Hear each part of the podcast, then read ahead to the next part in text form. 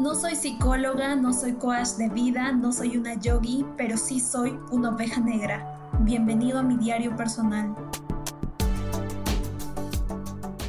Hola, ¿qué tal? Bienvenidos a un episodio más aquí en la Oveja Negra Podcast.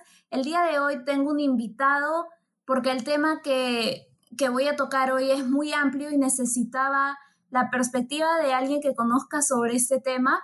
Por eso hoy está Sebastián Olivares conmigo.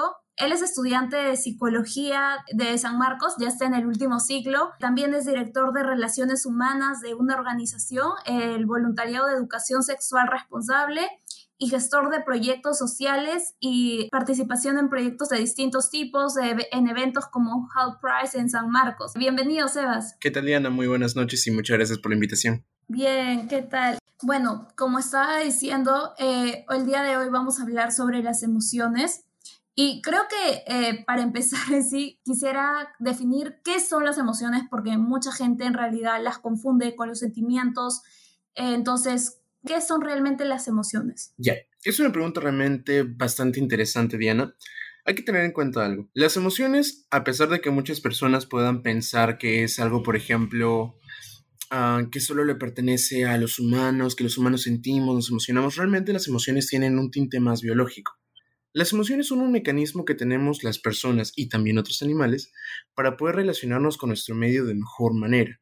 Es decir, si es que alguien, por ejemplo, tiene miedo, puede actuar de forma de evitar ese peligro, porque justamente al momento de reaccionar y ver que hay un peligro, nosotros activamos una emoción, ya puede que sea miedo para huir y evitar el peligro, o tal vez sea ira incluso, porque eso hace que nuestros músculos se vuelvan más fuertes, haya más circulación de sangre, reaccionemos más rápidos para afrontarnos a la amenaza.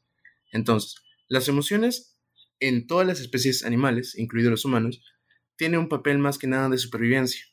Sin embargo, obviamente, cuando hablamos ya de personas, porque obviamente no, solo, no somos simples animales, estamos viendo que también ya habría una connotación de tipo social, porque las emociones sirven para poder justamente comunicarnos con otras personas. Por ejemplo, imagínense cuando nosotros estamos tristes.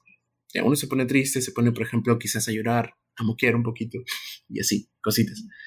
Y tal vez imaginemos cuando nuestros papás tal vez nos han visto tristes.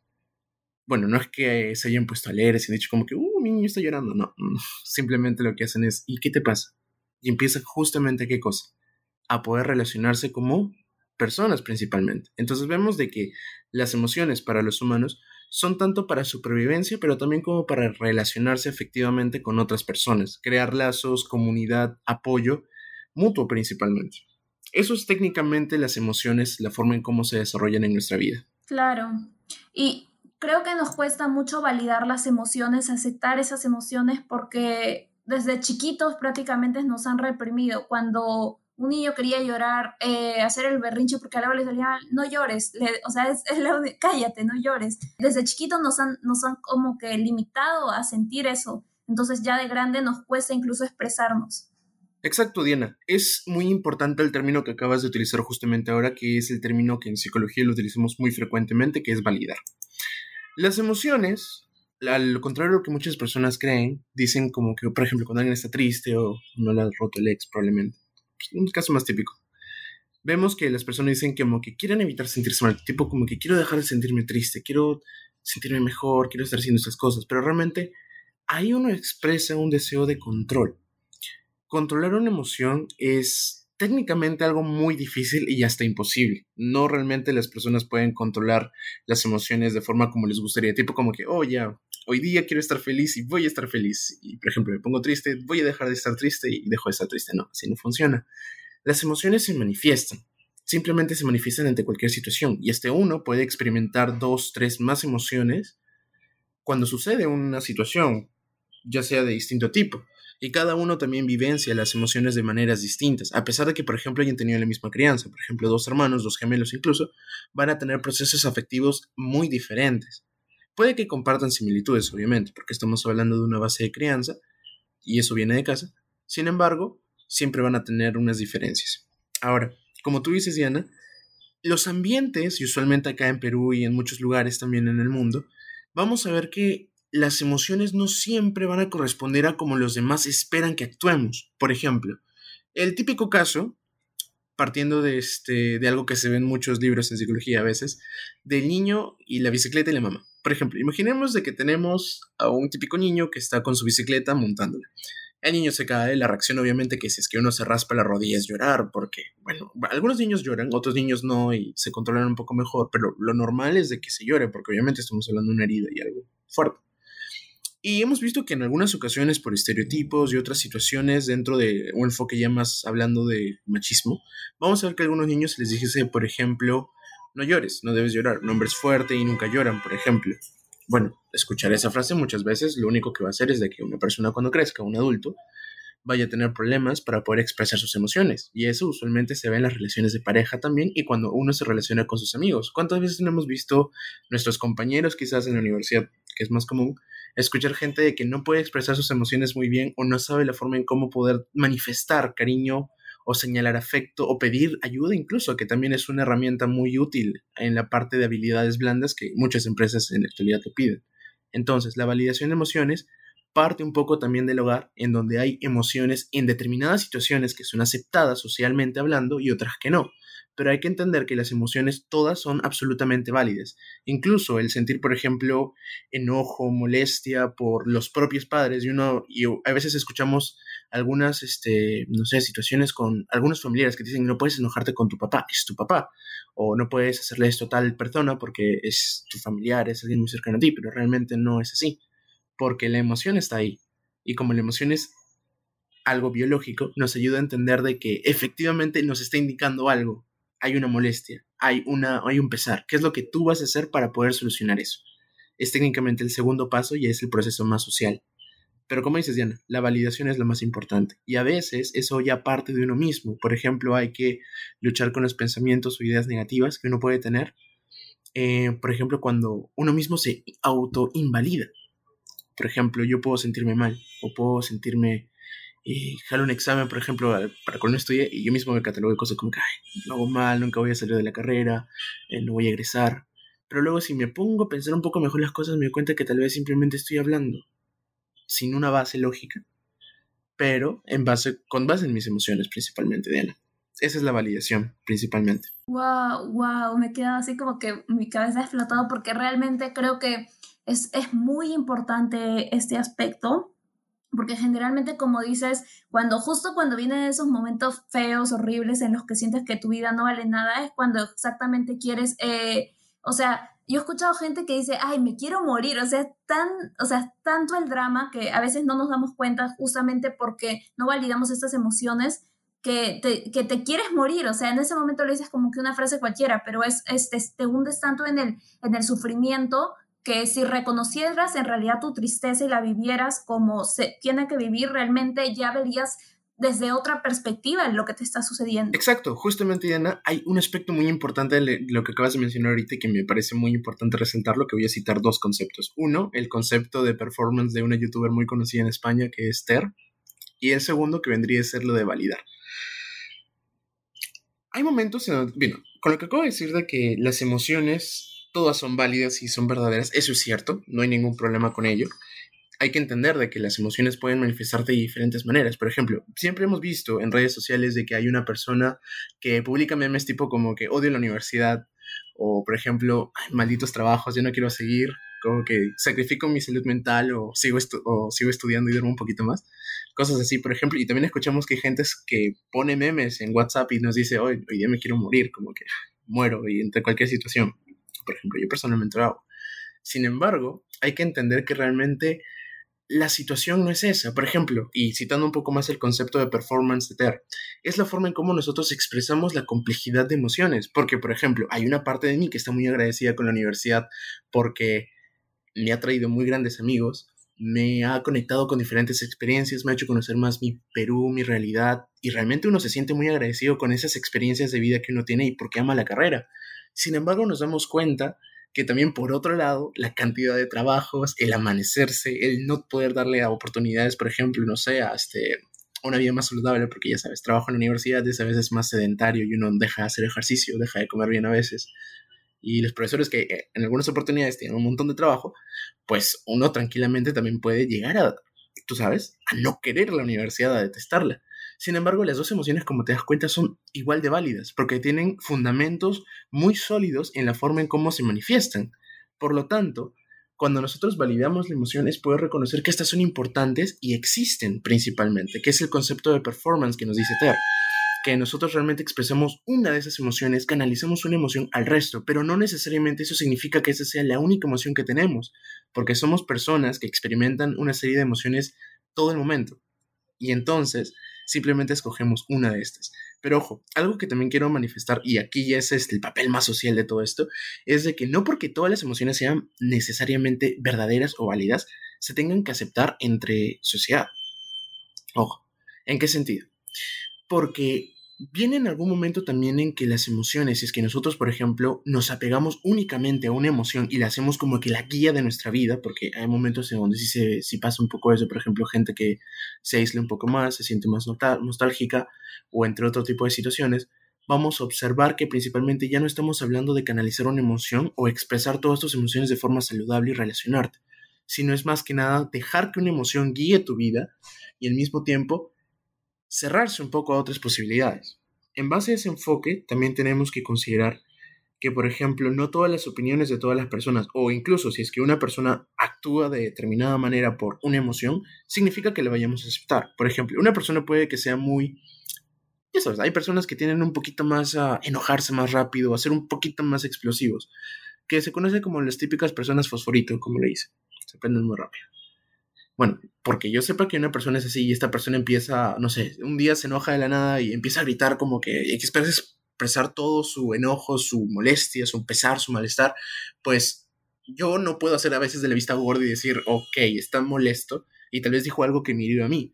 Y yo digo, ok, está molesto, pero me hirió.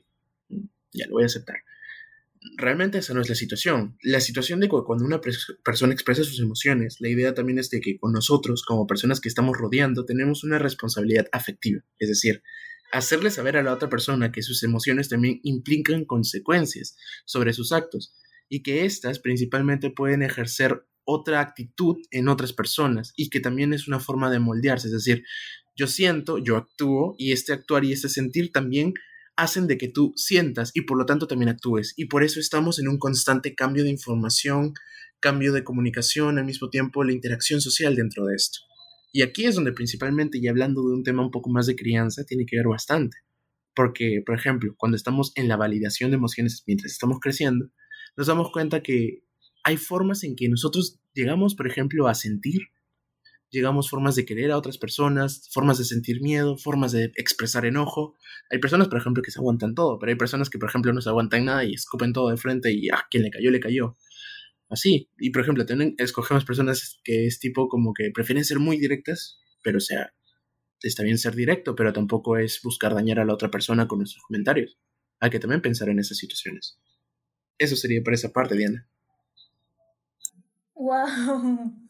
Wow, me quedo así como súper como sorprendida con todo lo que has dicho, porque sí, me ha, me ha pasado el ejemplo que diste en la universidad, es como, I really feel like that, porque me pasa totalmente que un día me siento como que amo mi carrera, me gusta mucho lo que estoy haciendo y luego es como que odio esta universidad, no, no quiero hacer nada y es constantemente eso, ¿no?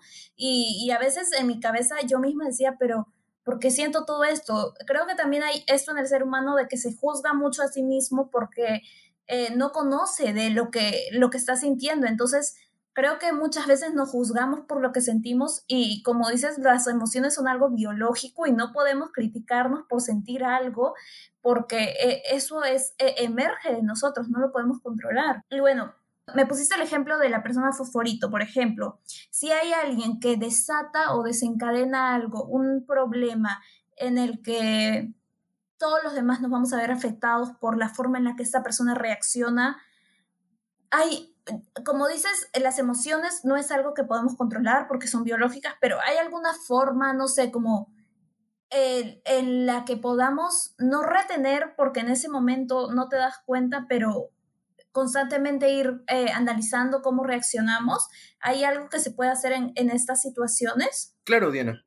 Eh, de por sí, antes de poder pasar a esta parte, hay que entender de que las emociones, si bien es cierto, son biológicas, es decir, la parte de activación emocional sí es biológica porque estamos hablando ya de componentes neuronales, neuroquímicos principalmente y neurotransmisores. Hay que entender también de que son de un corte social, Porque al momento de yo estar experimentando la emoción, por ejemplo, yo reconozco que estoy molesto, reconozco que estoy con miedo, reconozco que estoy con una alegría inmensa, ya estoy hablando de un aspecto más psicológico, netamente, ya no tanto biológico. Pero también cuando una persona empieza a relacionarse con otras, ya estamos hablando de no el tema psicológico, sino el tema social incluso. Ahora, resulta que, por ejemplo, este, vemos estos casos típicos de emociones. Y las emociones hay que tener en cuenta de que están en casi todos los ámbitos de nuestra vida. Por ejemplo, al momento de estar incluso grabando un podcast acá, te genera la emoción de sorpresa, tal vez con algunas emociones perdón, bueno, te generas la sorpresa con alguna información que no has conocido, por ejemplo, y la sorpresa es una emoción, sí, es una emoción. Pero también, por ejemplo, en otras situaciones también podría plantearse, este, por ejemplo, ¿qué tal si es que yo manifiesto algo que sea algo contrario a lo que tú me dices normalmente? Pues ahí, en ese sentido, te podría generar incluso malestar, podría ser ira, no una ira desmesurizada, tipo como que, oh, Dios mío, estoy furioso por lo que ha dicho, no, puede ser que sientas incomodidad incluso por ello, porque obviamente no estamos en la misma sintonía, por así decirlo. Pero ahora, es un poco complejo el tema de decir qué nosotros podemos hacer, por ejemplo, cuando una persona está triste, cuando una persona está enojada, cuando una persona está, por ejemplo, con miedo, con disgusto incluso, porque realmente las emociones son un aspecto un poco más a trabajar desde la infancia. Sin embargo, hay muchas variables que tienen que ver con esto, porque las emociones son la base para otro tipo de conductas mucho más especializadas. Por ejemplo, venimos a hablar de las habilidades comunicativas. ¿Qué estilo de comunicación uno tiene? Si es que, por ejemplo, es una persona más asertiva, es una persona más pasiva o una persona más agresiva, incluso en su tono. Por ejemplo, también lo que vendría a ser eh, también la inteligencia emocional, con el reconocimiento de emociones de uno mismo, que es la inteligencia interpersonal, el reconocer emociones en otras personas también, que es la intrapersonal, lo que vendría a ser también la parte un poco más de actuar incluso, porque por ejemplo, no es lo mismo una persona que hable con alguien que vea que está llorando después de haber visto, no sé, este, 100, 200 personas llorando o alguien que ha visto a tus amigos de la universidad o del colegio llorar y saber cómo hablar de esto, con una persona, por ejemplo, que nunca ha visto llorar a alguien y de la nada alguien llora delante suyo y es como que, ¿y ahora qué hago? Entonces también tiene que ver bastante la experiencia con esto. Hay muchas técnicas para poder trabajar distintos tipos de emociones, porque, por ejemplo, que una persona tenga miedo no es igual que una persona tenga, por ejemplo, tristeza. Y aparte, hay que entender de que las emociones, y eso es en primer lugar, no son para siempre. Esa sería, por ejemplo, la primera recomendación que podría ser para una persona que quiere aprender a regular mejor sus emociones, no a controlarlas, porque ya sabemos no se puede controlar realmente las emociones, pero sí podemos regularlas, hacerlas un poco más manejables y por lo tanto llegar a controlar, entre comillas, la emoción, por así decirlo. Hay que entender que las emociones, como digo, los biológicos, es como un pico. Empieza a elevarse, elevarse, elevarse, pero llega un punto en donde ya alcanzó lo máximo y baja. Hay que pensar, por ejemplo, cuando alguien nos rompió el corazón, no estuvimos tristes toda la vida, quizás un año, quizás dos, pero no toda la vida y tampoco no todo el tiempo. Nos enojamos con nuestros padres tal vez, o nos enojamos con un caso más concreto, ya, porque con los padres a veces uno se puede enojar más tiempo. Con los hermanos, por ejemplo. Uno se enoja con sus hermanos, pero puede que a los minutos siente arrepentimiento de haberse enojado y quiera buscar arreglar las cosas con ellos y busque hablar. Bueno, hay otras personas que, por ejemplo, se arrepienten, pero todavía siguen con el, ahí con el bichito de no, todavía no le voy a hablar, quiero hacerme respetar, por ejemplo. También, por ejemplo, vamos a ver de que hay personas de que en cuanto a la sorpresa, la sorpresa no dura más de ¿cuánto? Un segundo, un segundo y medio, porque más de eso ya estaríamos hablando de que se está fingiendo la sorpresa por si acaso. La sorpresa es simplemente una emoción instantánea. Y eso, bueno, no trae ningún problema. Pero usualmente las que las personas buscan usualmente controlar, y es lo más típico, son la tristeza, el miedo y el enojo o la ira. Porque el resto de emociones no implican realmente muchas cosas negativas para la vida. Por ejemplo, la tristeza, perdón, este, la alegría no implica nada. Luego tenemos otro que vendría a ser, por ejemplo, el disgusto. Tampoco implica nada, porque simplemente como que ya, ya ahí queda, nada más. Sin embargo, las otras tres que señalé, el miedo, la tristeza y la... Miedo, tristeza y finalmente el enojo, tienen una gran connotación en nuestras vidas, porque es la forma en cómo nosotros nos relacionamos con otras. Cuando la tristeza principalmente está en nuestras vidas, tenemos que entenderla y también, por ejemplo, abrazarla, porque la tristeza tiene una connotación más que nada con la parte emocional de uno mismo, en donde uno tiene que conectar con aquella actitud o actividad, evento, situación que haya generado esta emoción. ¿Por qué una persona se pone triste? Ahora, hay que ponernos a pensar un poquito en ello, porque las personas no, no tienen emociones de la nada. Incluso el no tener emociones ya es una situación. Por ejemplo, imagínate una persona que no pueda sentir tanto, no pueda expresar tanto, como que tipo me gustaría expresar más mis emociones. Y ese pensamiento le genera, por ejemplo, tristeza. Es algo total, totalmente natural, porque lo único que quiere es aprender a mejorar la forma en cómo se expresa. En ese primer momento nos damos que la tristeza funciona principalmente para focalizarnos en algo que nos está generando malestar pero que buscamos cambiar y que al mismo tiempo tiene una connotancia significativa en el ámbito emocional. El enojo y el miedo son más situacionales en el sentido que nosotros vamos a emplearlas para responder ante cierta situación de determinada manera. Por ejemplo, cuando nosotros vemos el miedo, por ejemplo, uno puede estar caminando así 10 de la noche, llegando a su casa, super, un barrio súper peligroso y uno dice, oh Dios mío, puede que me roben ya uno ya empieza a tener miedo y empieza como, como que a caminar más rápido.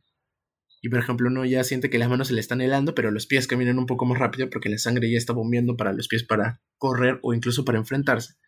Ya vemos, por ejemplo, de que encontramos a una persona atrás y nos empieza a seguir. Y es como que, oh, Dios mío, y uno empieza a tener miedo ante esa situación. Y entonces uno, ¿qué hace? Por ejemplo, puede correr.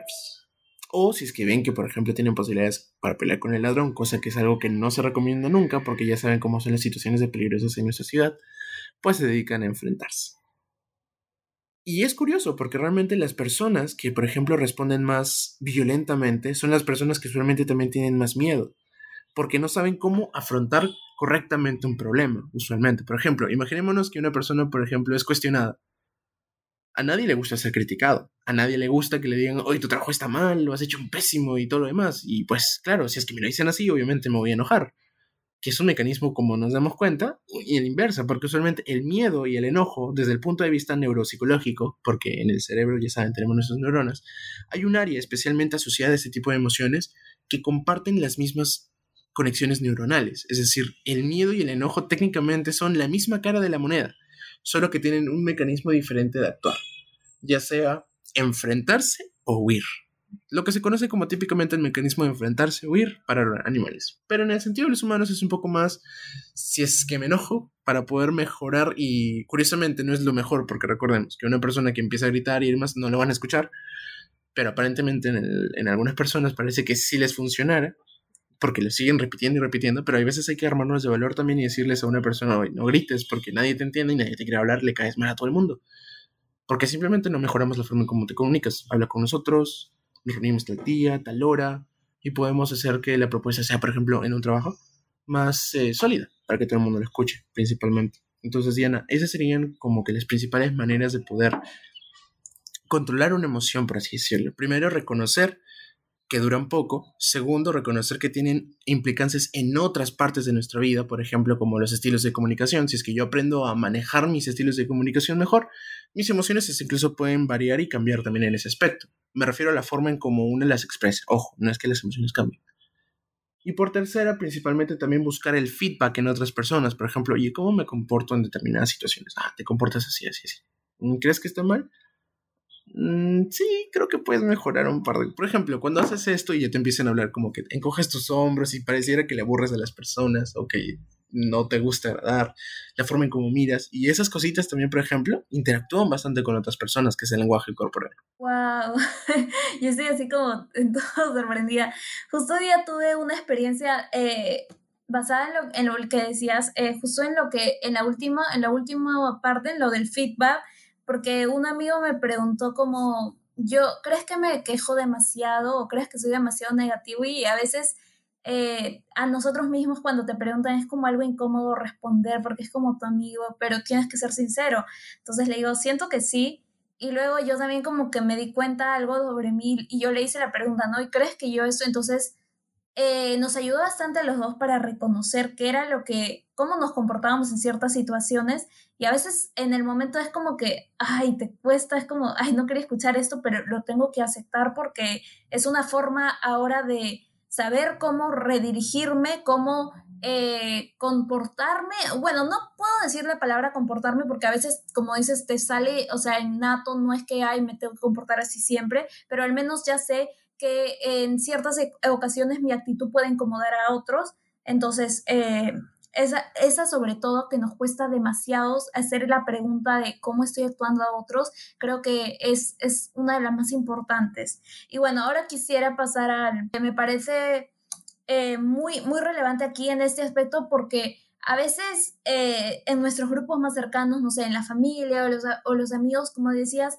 hay personas a las que les cuesta más expresarse, hay otras a las que no, simplemente explotan y dicen todo a la cara sin controlarse y nada, sin pelos en la lengua.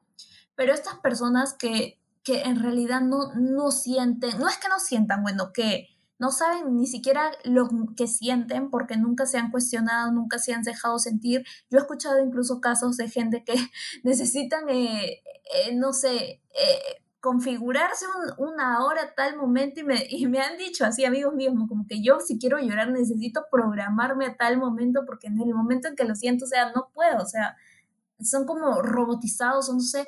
¿Y qué pasa cuando estos ambientes en los que estamos, que supuestamente deben sostenernos, nuestra familia, que son nuestro primer soporte, los sentimos como ambientes en los que no podemos expresar eso que sentimos, en los que no sentimos que nos aceptan, si vamos a decir eso, si voy a decir me siento mal, si digo que, que me siento mal, tal vez mi mamá va a decir que estoy exagerando, o que si digo que me fue mal, que siempre estoy con una energía negativa, ¿qué, ¿cómo hago para empezar a decir lo que siento en estos lugares?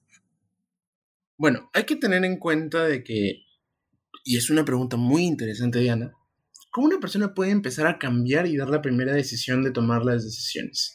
Es decir, ya empezar a expresar las emociones, cambiar otros aspectos, porque por ejemplo, como tú dijiste lo de tu caso de tu amigo que puede tener eh, pensamientos un poco más negativos, y es que es más quejón, por ejemplo, bueno, eso tiene que ver bastante con un poco ya más con el historial de la familia. Por ejemplo, vamos a ver de que, por ejemplo, si es que vamos a la casa de un amigo y nos analizamos un poquito más con la mamá y el papá, es decir, ver cómo es la, la forma en cómo responden ellos, por ejemplo, puede que, no sé, la hermanita diga con su celular, ay, mira, qué, qué es ese chiste.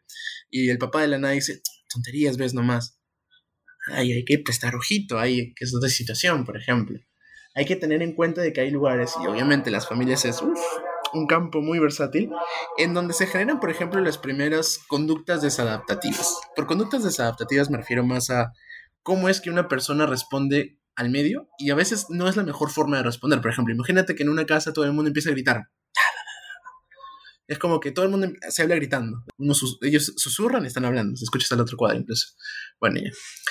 Resulta que, por ejemplo, de ese tipo de comunicaciones, eh, un poco ya más en base a teoría, vamos a ver de que los estilos de comunicación que más predominan vendrían a ser el estilo pasivo y el estilo agresivo. Es decir, en los hijos, por ejemplo, adquieren más el patrón agresivo de los padres y así emprenden a comunicarse tipo muy directos, no median las, este, el cómo creen que su discurso puede afectar a otras personas. Por ejemplo, ah, ya yo lo digo, y si es que te duele, te duele, pues, pero ya es tu problema pensamientos así, pensar por ejemplo de que lo que yo diga no le va a afectar a otra persona, pero realmente sí puede afectar.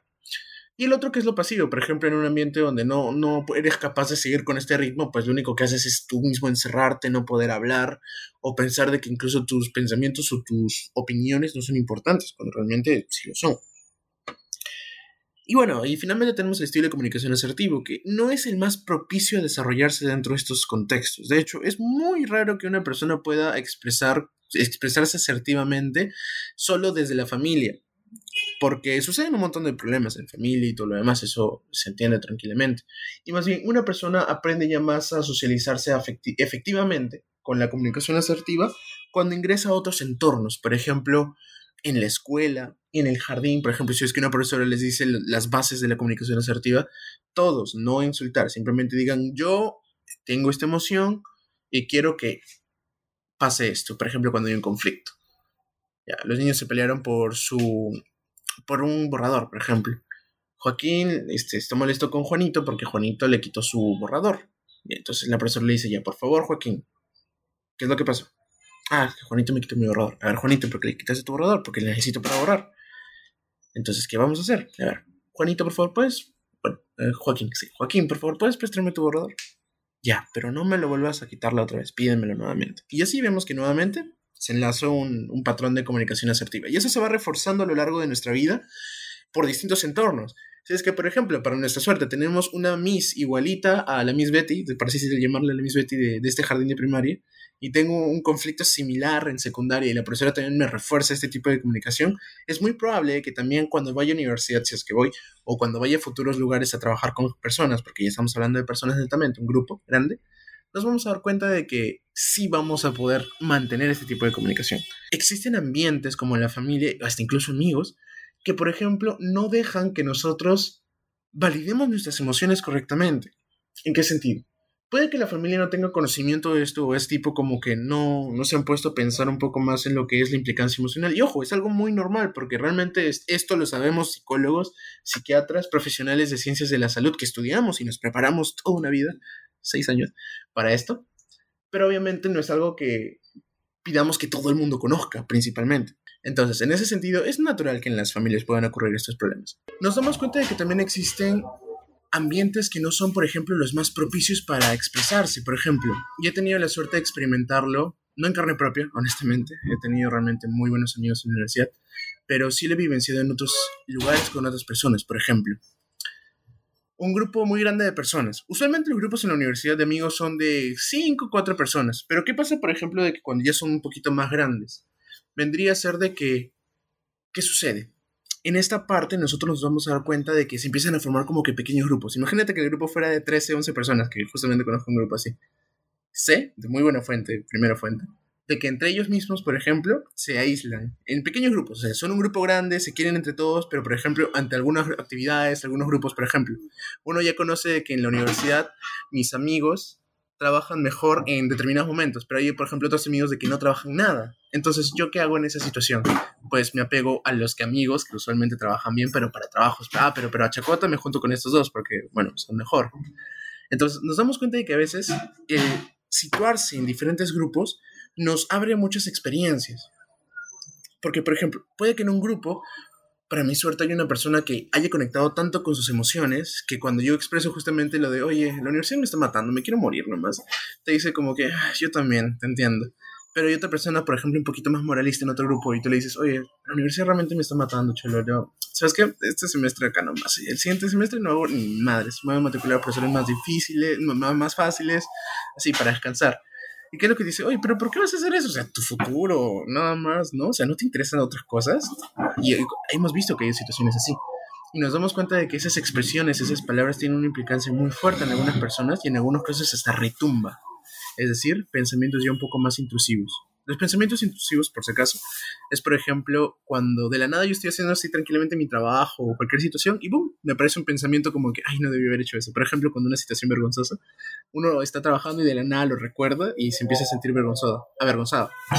Pero en otras situaciones, por ejemplo, puede pasar de que me pueda sentir triste por alguna situación que me haya pasado también, o hasta preocupado. Por ejemplo, que estaba tranquilamente viendo videos, cosas así, pero de la nada me recuerdo que tenía un trabajo importante en la universidad. Y digo, ay, y me preocupo, por ejemplo. Eso es por esa parte. Entonces, los ambientes invalidantes realmente están en cualquier situación que nos afecta principalmente en nuestras vidas. Entonces, realmente no es malo, simplemente tiene una implicancia en la forma en cómo nosotros nos comportamos y al mismo tiempo en la forma como expresamos, principalmente. Wow, sí. Y bueno, ya para ir terminando, en realidad el tiempo se ha quedado muy chico, pero hay un aspecto que me parece muy importante en todo esto y justo que ahora mencionabas eso de que ya la chacota o para cuando hago los trabajos y todo en realidad lo que a lo que has mencionado se reduce para mí en una palabra que es autoconocimiento. Para mí esta palabra, eh, para mí el autoconocimiento ha, cambiado totalmente mi perspectiva porque como tú decías, eh, yo por ejemplo antes era una persona que le costaba en realidad eh, expresarse, le costaba decir cómo se sentía. Y me di cuenta de que una de las razones era porque a mí no me gusta que me den consejos. A mí no me gusta que alguien me diga, ay, tienes que hacer esto y esto, pero me gusta que me escuchen. Entonces no encontraba como alguien que, que yo pueda ir y contarle hasta que ya encontré a gente, amigos, eh, de, de, que realmente se sientan y me escuchan y no me dicen, y no sé, no puedo estar una hora ahí hablándoles y no dicen nada. Entonces, también encontré, eh, el autoconocimiento me ayudó a eso, a conocer qué tipos de personas eh, a quién le cuento esto, a quién no le cuento esto, con quién hago la chacota, con quién eh, estudio. Y también me ayudó en el aspecto de validar mis emociones porque me, me, me ayudó a entender en cómo reacciono yo en ciertas situaciones que antes yo no me daba cuenta. Y el autoconocimiento para mí es, es una palabra clave en esto. Exacto, Diana, como dices realmente, y justamente hay que aclarar algo.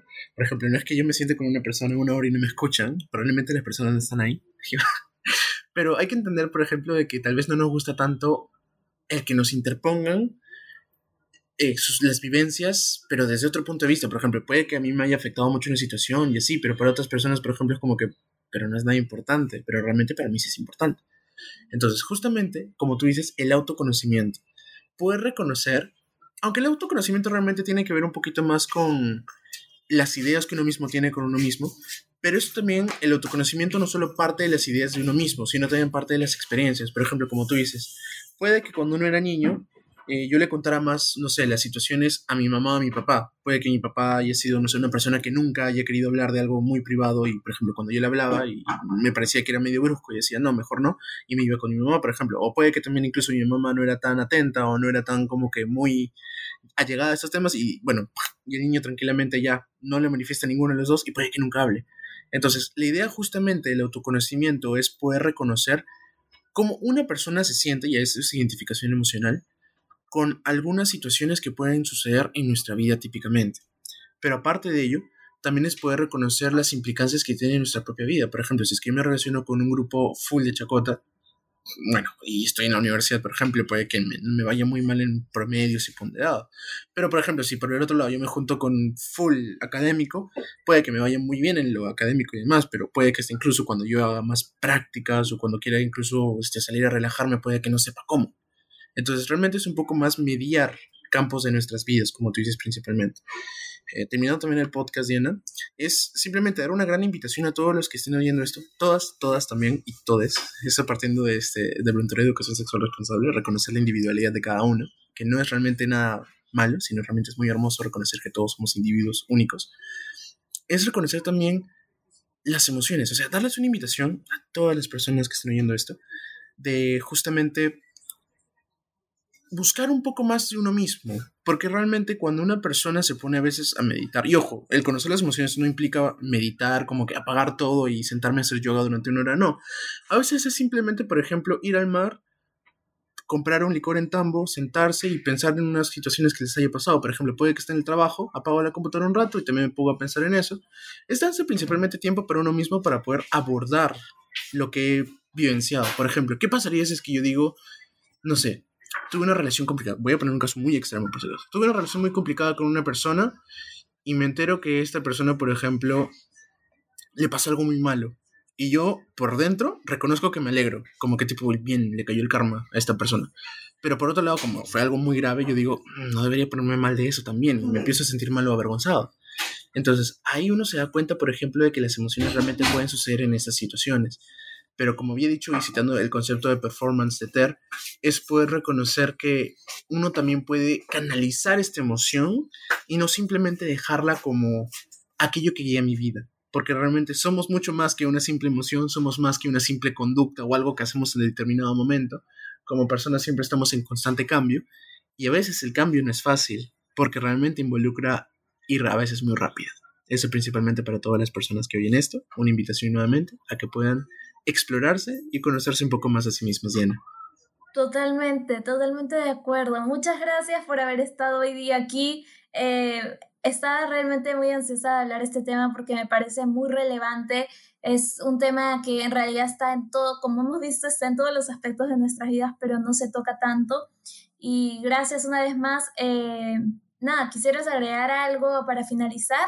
Este, simplemente que las personas, bueno, simplemente decirte que también ha sido un placer realmente estar acá el día de hoy contigo, poder entender de que realmente a pesar de que nosotros podamos pensar de que nuestras ideas y pensamientos son únicos, tal vez de que alguien no nos puede entender porque nadie más puede pensar ideas tan locas como yo, por así decirlo, hay que entender de que no, realmente es un poco más como un salto de fe y confianza, poder lograr decir, manifestar Porque puede que haya una persona allá afuera de que pueda tener las mismas ideas locas que yo y hasta incluso poder hacer un mejor equipo y cambio. No necesariamente una pareja, pero usualmente amigos, hermanos, por ejemplo, hasta incluso tíos.